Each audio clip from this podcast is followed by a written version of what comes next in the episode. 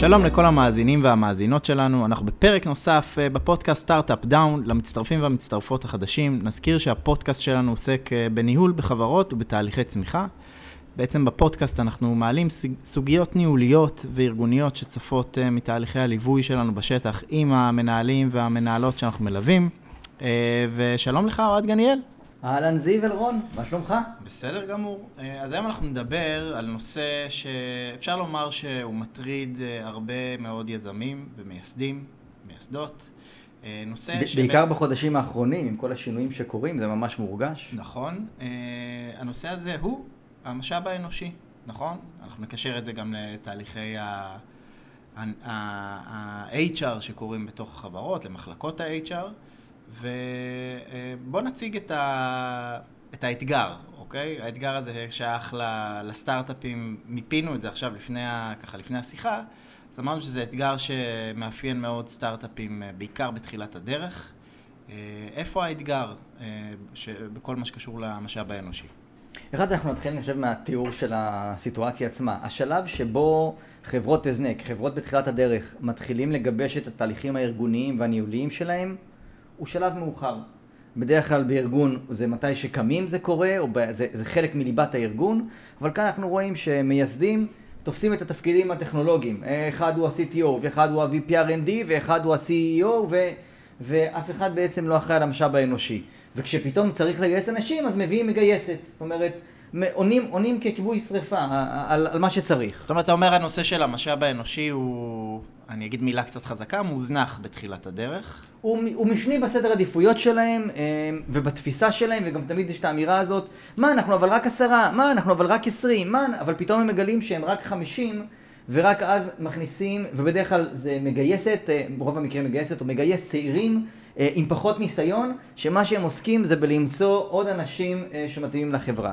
ואנחנו אומרים, רגע, כדי שככה נעשה איזשהו, ניגע בנושא שידבר על הבאות, זה בסוף פוגע בתהליכים הארגוניים בתוך החברה, נכון? נכון, אני חושב שזה פוגע ב- בשלוש רמות, או בשלושה וקטורים מרכזיים. אחד, בזה שלא קיימים, או נעדרים אה, תהליכים סדורים, בוודאי לא מדידים בתוך הארגון. שתיים, זה נורמות אה, לא, לא טובות, נורמות שליליות שמתקיימות ונוצרות. יוצר נורמות. נכון? אנחנו תכף נפרוט כאן גם מה כל אחד. והשלישית זה אין באמת מנגנון ארגוני וניהולי אחיד שאמון על כל הדברים האלה. אז בואו נדבר על, על, אמרנו אחד הדברים שזה פוגע, הדבר הראשון זה תהליכים ניהוליים. נכון. איפה, איפה זה פוגש את התהליכים הניהוליים? תהליכים ניהוליים סדורים, זאת אומרת זה לא רק ה... כמו מה? תן לנו דוגמה. onboarding. אוקיי, כולם מתעסקים בקטע של הגיוס, גיוס, גיוס. אבל מסלול הקליטה הוא הרבה יותר חשוב ממסלול הגיוס, כי רוב האנשים שנקלטים לא ממשיכים באותה חברה, ואנחנו רואים שיש חברות שאחרי חודשיים שלושה אנשים רוצים לעזוב, כן. או אחרי שלושה שבועות אנשים רוצים לעזוב. אני רק אגיד, אנחנו עושים, אה, כשאנחנו נכנסים לארגון, אנחנו עושים, אה, בשלב האבחון, אנחנו עושים סקרים ארגוניים, ואנחנו רואים באמת אה, כחוט השני בין כל הפרויקטים, אנחנו רואים שהנושא של ה onboarding זה נושא שכל פעם עולה מחדש. נכון. נושא, נושא מאתגר שהעובדים והמנהלים והמנהלות בארגון מציפים אותו. עכשיו, כשאנחנו מסתכלים, ואנחנו מסתכלים על חברות שאין בהן מנגנון כזה, אז יש המון מיקוד ועיסוק בגיוס, ומהרגע שהוא מגיע אומרים, כן, אבל הוא מצוין, מה צריך לעשות את זה? הוא שוחה בחומר, אנחנו מכירים אותו מהיחידה, הוא עבד כאן, הוא כבר ידע לפתח בשפה הזאת והזאת, אבל אפילו הקומפוננטות של החברה הם בשמות שהוא לא מבין. או ניקח דוגמה... זאת אומרת, אתה אומר, המטרה אה, היא... החוזה, להביא את העובד לארגון, יאללה, נכנסת, אוקיי, מה עכשיו, איך אנחנו דואגים לתהליך קליטת הקיים? אגב, דיברנו על זה פעם, ראינו שאפילו במקדונלדס יש מסלול כניסה לתפקיד מאוד מוסדר ומאוד מעוגן, למרות שזה לא פעולות מאוד מאוד מורכבות. הדוגמה הנוספת שאפשר להראות על תהליכים סדורים, אז תהליכי משוב. עכשיו, שאין תהליכי משוב, אז אה, אין גם פיתוח, אין מסלולי פיתוח, אה, אין שיפור. מה זה אומר, רגע, בוא תפרוט, מה זה אין תהליכי משוב? כשאין מנגנון מישובי מסודר, שבו העובד ממשב את המנהל, ובו המנהל ממשב את העובד, והם רואים מה טוב ומה לא טוב, מה בהלימה למשימה ומה לא, מה נכון לשפר ואיך נכון לשפר.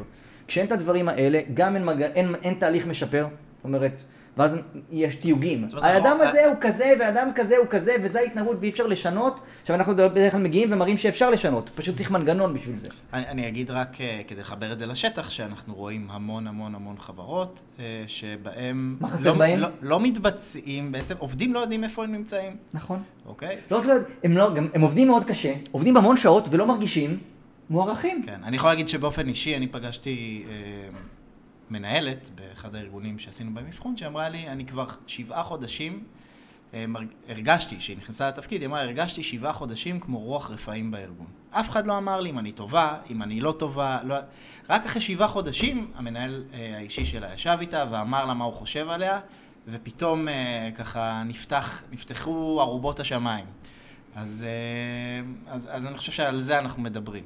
כי בסוף זה גם קשור נכון. ל, ל, לרצון ול... לשאיפה של העובד להישאר בתוך הארגון. נכון. אז הדבר השני, אנחנו פוגשים הרבה פעמים בתחילת התהליך, שמספרים לנו על אינטריגה מסוימת, אבל זה נובע מזה שאין נורמות תקינות. עכשיו, הדבר הזה מייצר אינטריגות באמת בין אנשים, הוא מייצר קשיים ומורכבויות, אה, והוא גם גורם להמון עיסוק של מנהלים בטפל ולא בעיקר. אז מה, אה, מה זה, זה גם משכפל את עצמו. מה זה הנורמות הלא תקינות? זה יכול להיות בזה שהארגון צומח, אז uh, מפתחים שהיו מצוינים, אבל הם היו רגילים לעבוד שעתיים או שלוש ביום, ואף אחד לא הטריל אותם כי הם מפתחים מצוינים, הפכו להיות ראשי צוותים. והם קצת עצלנים, או קצת לא מגיעים לעבודה, ואז גם ברור שאם ראש צוות לא מגיע בשעות מסוימות, אז גם הצוות שלו לא יגיע בשעות מסוימות. בעצם הם משכפלים את, ה, את הנורמות הלא טובות האלה, וזה, עוד יש כאלה שבטעות יקראו לזה תרבות ארגונית, שהיא ההפך מתרבות ארגונית. ואז כשבעצם הארגון גדל ומשכפל את עצמו, והצוותים משכפלים את עצמם, אז הבעיה הופכת חמורה יותר. הדבר הזה מחלחל, אה, ואנחנו רואים פתאום ארגון עם 400 עובדים שמתנהל בצורה לוקה. נכון. הדבר האחרון הוא היעדר מנגנון. משהו שמאפשר באמת למנהלים לעסוק במהות של תפקידם, בלהשביח את ההון האנושי, בלחבר את האנשים שלהם אל המשימות של הארגון, למען המטרות והחזון של הארגון. אה, אנחנו רואים את זה... זה קצת מתחבר לי, זה כאילו מאחד לי קצת גם את התהליכים הניהוליים וגם את הנורמות, המנגנון נכון. הזה. זה משהו אבל שהוא... זה שהוא... זה שהוא חסר, זה גורם שיש לך, לך עזיבה, ויש לך התמרמרות, ויש לך הרבה יותר בקשות להעלאת שכר, או לבקש עוד אופציות, או אקוויטי, מה שזה לא יהיה. יש לך ירידה בתפקוד. ועוד פעם, במקום לטפל בדברים זה הופך להיות מתויג. אנחנו יודעים שהצוות הזה הוא כזה ואנחנו יודעים שהעובדת הזאת היא כזאת.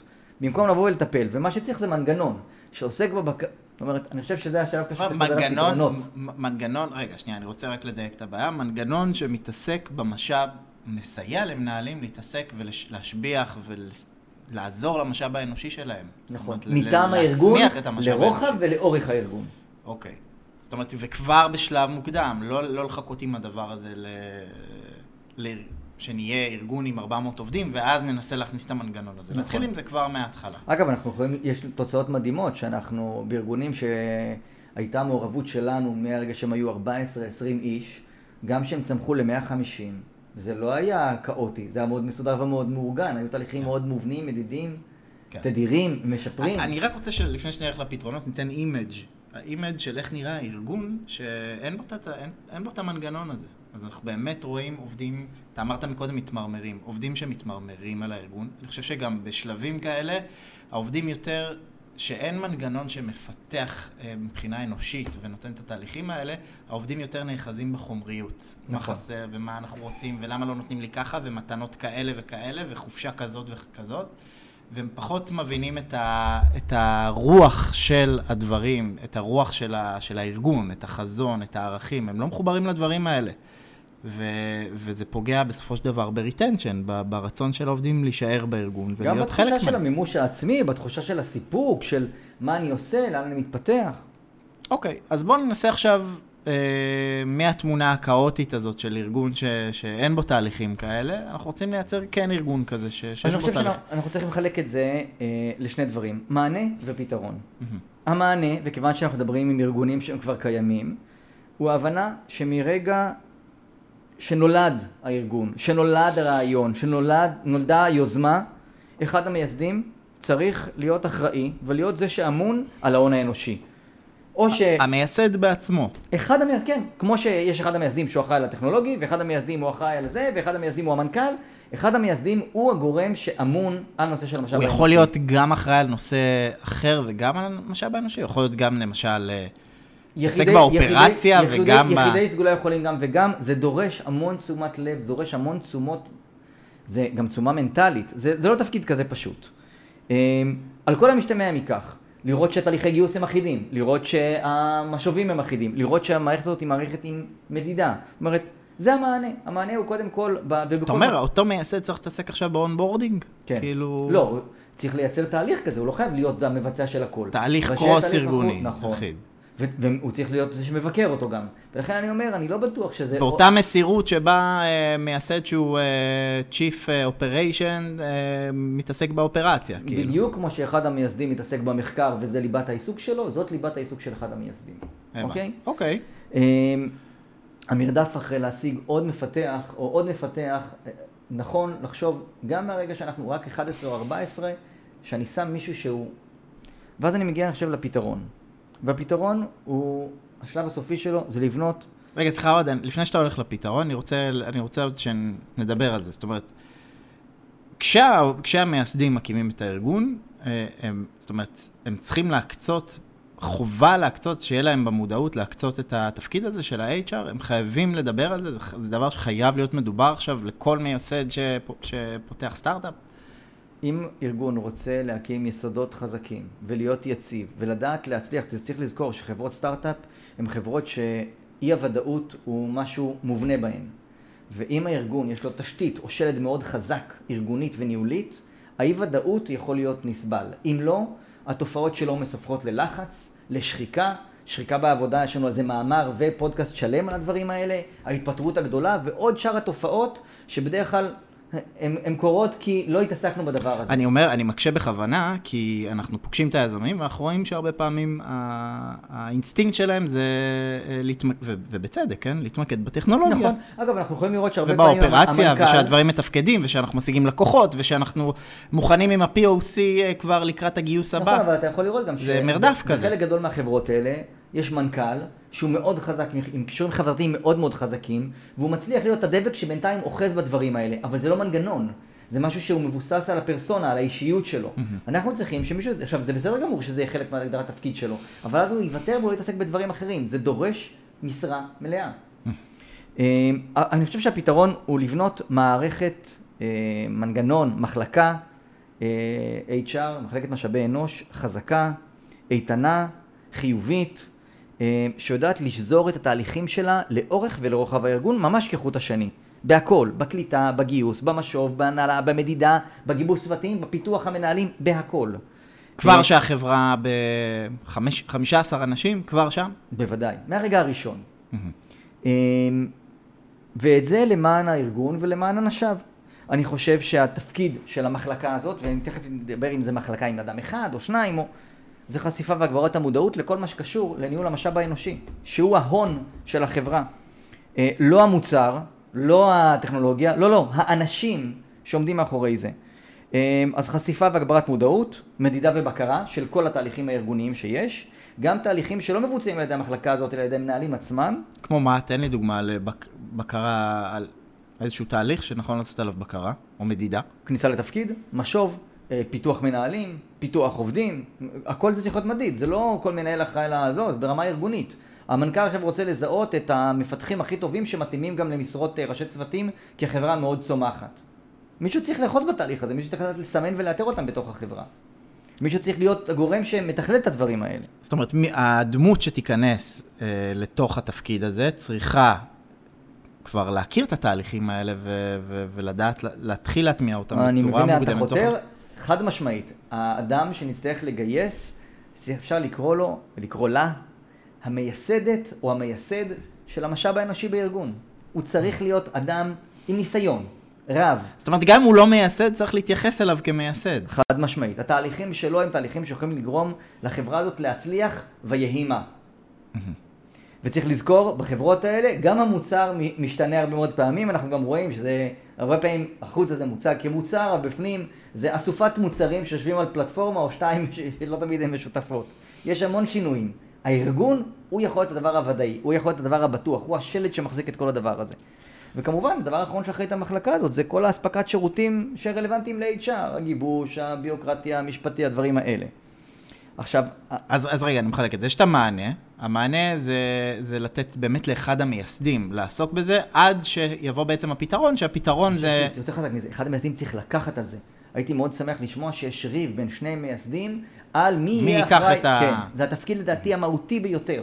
אוקיי, אז זה המענה, והפתרון זה להביא בסוף דמות מקצועית שתיקח את הדבר הזה עד הסוף. דרך אגב, יכול להיות שהמייסד אה, או מייסדת של החברה, אה, במענה, יחליטו להמשיך עם התפקיד הזה קדימה, לא, זאת אומרת... נכון? לא סתם יש לנו מאמר שלם שאומר איך יכול להיות שבקרב המייסדים לא נמנים מנהלי משאבי אנוש. הם הגורם, אה, באמת, המתכלל הטוב ביותר לדבר הזה. כן, אוקיי, זה, זה האיך, אבל המה, אני שוב חוזר על, ה, על המהות של הדברים, זה בעצם תהליכים רוחביים, תהליכי HR, ניהוליים, רוחביים, אה, אה, ל- לרוחב כל אני החברה. אני חושב בעצם. שהפתרון מצוי בדרך שבה החברות האלה נבנות. בדיוק כמו שהחברה נבנית סביב אסופה של אנשים, רעיון או יצירה מסוימת או מיזם, הם מתחילים מלמעלה, זה המייסדים. הם בדרך כלל גם תופסים את עמדות הניהול של התהליכים המרכזיים. ברגע שהחלטתם, וזה בסדר שכרגע עד עכשיו לא היה, אל תכבו שריפות. להביא מגייס כי אתם מגייסים זה חצי כוח, זה, זה משהו שהוא תגובתי. תתחילו את המחלקה הזאת מהראש. תביאו אדם, אישה, גבר, מיומן, ותיק, לא חייב להיות מהעולם הטכנולוגי, שמכיר תהליכים, שיש לו משקל, שיכול לשבת בישיבות של ה-C-Level ולהגיד את דעתו, ולקבוע ולהוביל ולהנחות אה, ולהנהיג. אתה, אתה אמרת פה משהו שהוא חשוב, שלדעתי הוא מלכודת של, שקיימת בהרבה חברות, הוא לא חייב, אותה דמות לא חייבת להיות מהעולם הטכנולוגי. לא, היא חייבת הרבה, לשלוט בעולם הידע של המשאב אני אומר האנושי. כי אנחנו רואים הרבה תפיסות של uh, מייסדים, מנכ"לים, שכאילו חושבים שחייבים להביא מישהו שמהעולם הטכנולוגי. זאת אומרת, לא בהכרח, מי שיודעת לעשות תהליכים נכונים, זה לא חייב בהכרח להיות בניסיון שלה מחובר ל, לחב, לעולמות הטכנולוגיה. חד משמעי. אוקיי. אגב, אנחנו גם רואים שהרבה פעמים יש פערים. נכנסים לארגון ורואים שיש מישהי שהוגדרה כמנהלת משאבי אנוש. אבל אף אחד מה, מהמנהלים בדרגת ה-C-Level לא מתייעץ איתה. אה, לא, הבאנו, היא הייתה מגייסת בחברה אחרת. עכשיו, אנחנו מאבדים את המשמעות של התפקיד הזה. התפקיד הזה הוא תפקיד כן. סופר חשוב. אנחנו רואים גם, דרך אגב, אה, זה עצוב להגיד, אבל אה, מנהלות, מנהלי משאבי אנוש, שלא יש, לא נמנים על, אה, בישיבות הסמנכ"לים, לא יושבים, הם כאילו לא חלק מהארגון. שיש מה- בעיה, לא תמיד פותרים, פונים אליהן, למרות שמרבית נכון. הבעיות ומרבית הקשיים יכולים להיפתר ברמה הזאת. אנחנו רואים מנהלים שעוזבים כי הם מרגישים שאין להם להתפתח. אנחנו רואים עובדים שהולכים לאיבוד כי הם לא רצו מחקר והם רצו פיתוח, או הם לא רצו פיתוח, הם רצו אלגוריתמים, או הם לא רצו... עכשיו, פספסו אותם, כי אין את המנגנון הזה.